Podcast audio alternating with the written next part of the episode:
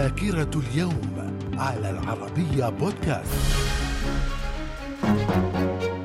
أهلا بكم ومن ذاكرة الثالث عشر من فبراير في العام 1668 إسبانيا تعترف بالبرتغال كدولة مستقلة.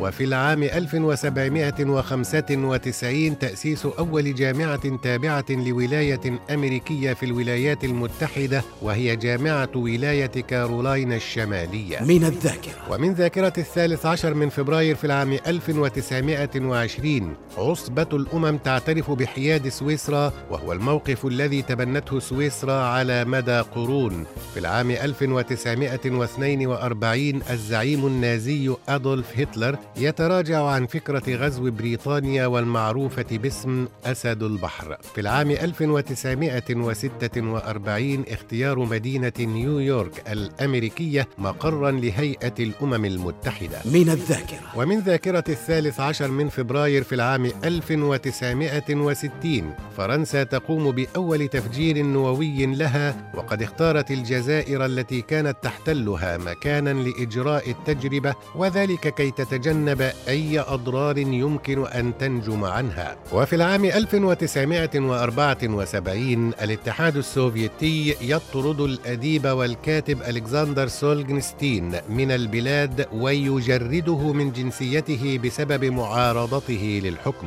في العام 1974 1984 اختيار قسطنطين تشيرنينكو سكرتيرا عاما للحزب الشيوعي السوفيتي.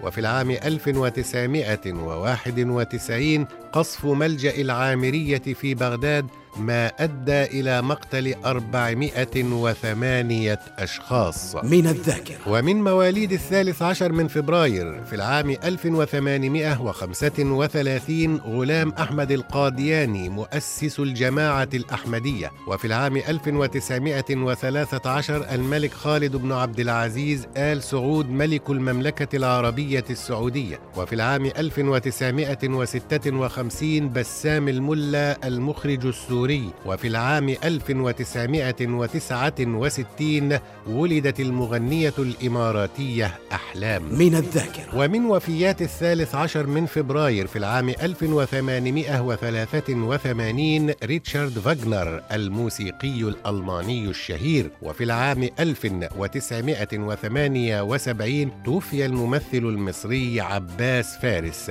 كما توفي في العام 2012 محمد العم العماري العسكري الجزائري. من الذاكرة. وفي الثالث عشر من فبراير من كل عام يحتفل باليوم العالمي للإذاعة الذي أقرته اليونسكو في الثالث من نوفمبر عام 2011 للاحتفاء بدور الإذاعة عالميا. من الذاكرة. إلى اللقاء.